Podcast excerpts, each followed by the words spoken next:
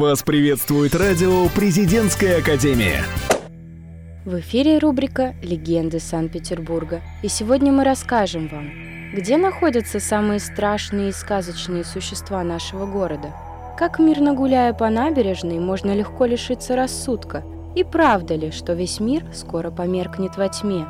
На университетской набережной, напротив здания Академии художеств, находятся две сравнительно небольшие статуи – но только ли из-за красоты туристов тянет к ним словно магнитом?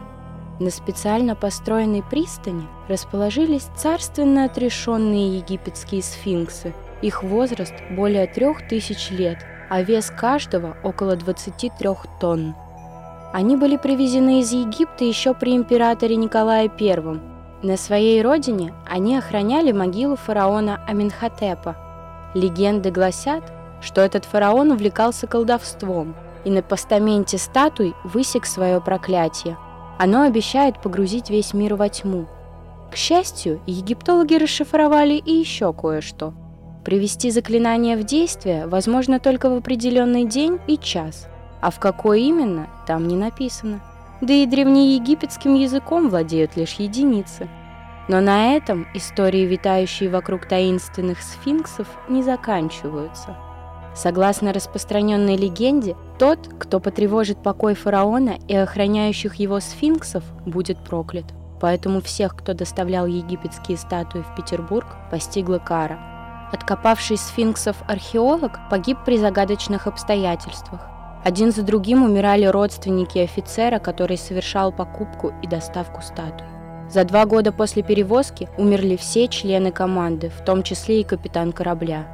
Считается, что пока сфинксы находятся на чужбине, проклятие усиливается, и избавиться от него поможет только возвращение статуй на родину.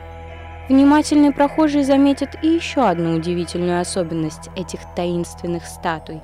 Ближе к вечеру сфинксы меняют выражение своих каменных лиц. С раннего утра и до обеда они сохраняют невозмутимое спокойствие и благосклонно смотрят на толпы туристов. Но после обеда безмятежность сменяется злостью, которая к закату солнца превращается в ненависть. Однако экскурсоводы настойчиво предостерегают туристов вообще не смотреть в лицо сфинксом. Еще при Сталине, когда здесь велись реставрационные работы, один молодой человек любовался статуями в обеденный перерыв и, по его словам, увидел нечто таинственное.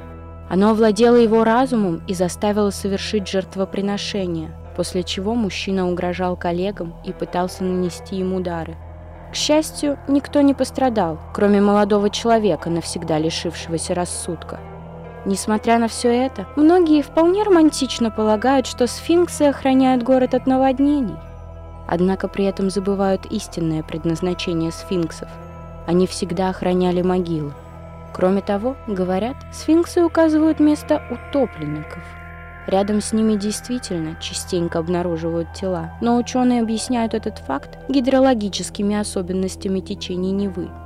Насколько точны ученые в своих утверждениях, рассуждать очень сложно, но намного труднее решить для себя. Кому поверишь именно ты? И решишься ли прогуляться теплым осенним вечером по университетской набережной, полюбоваться архитектурой и лицами сфинксов? С вами была Анна Павлова. До новых встреч! Вы слушаете радио «Президентская академия». Нас слушают те, кого будет слушать страна.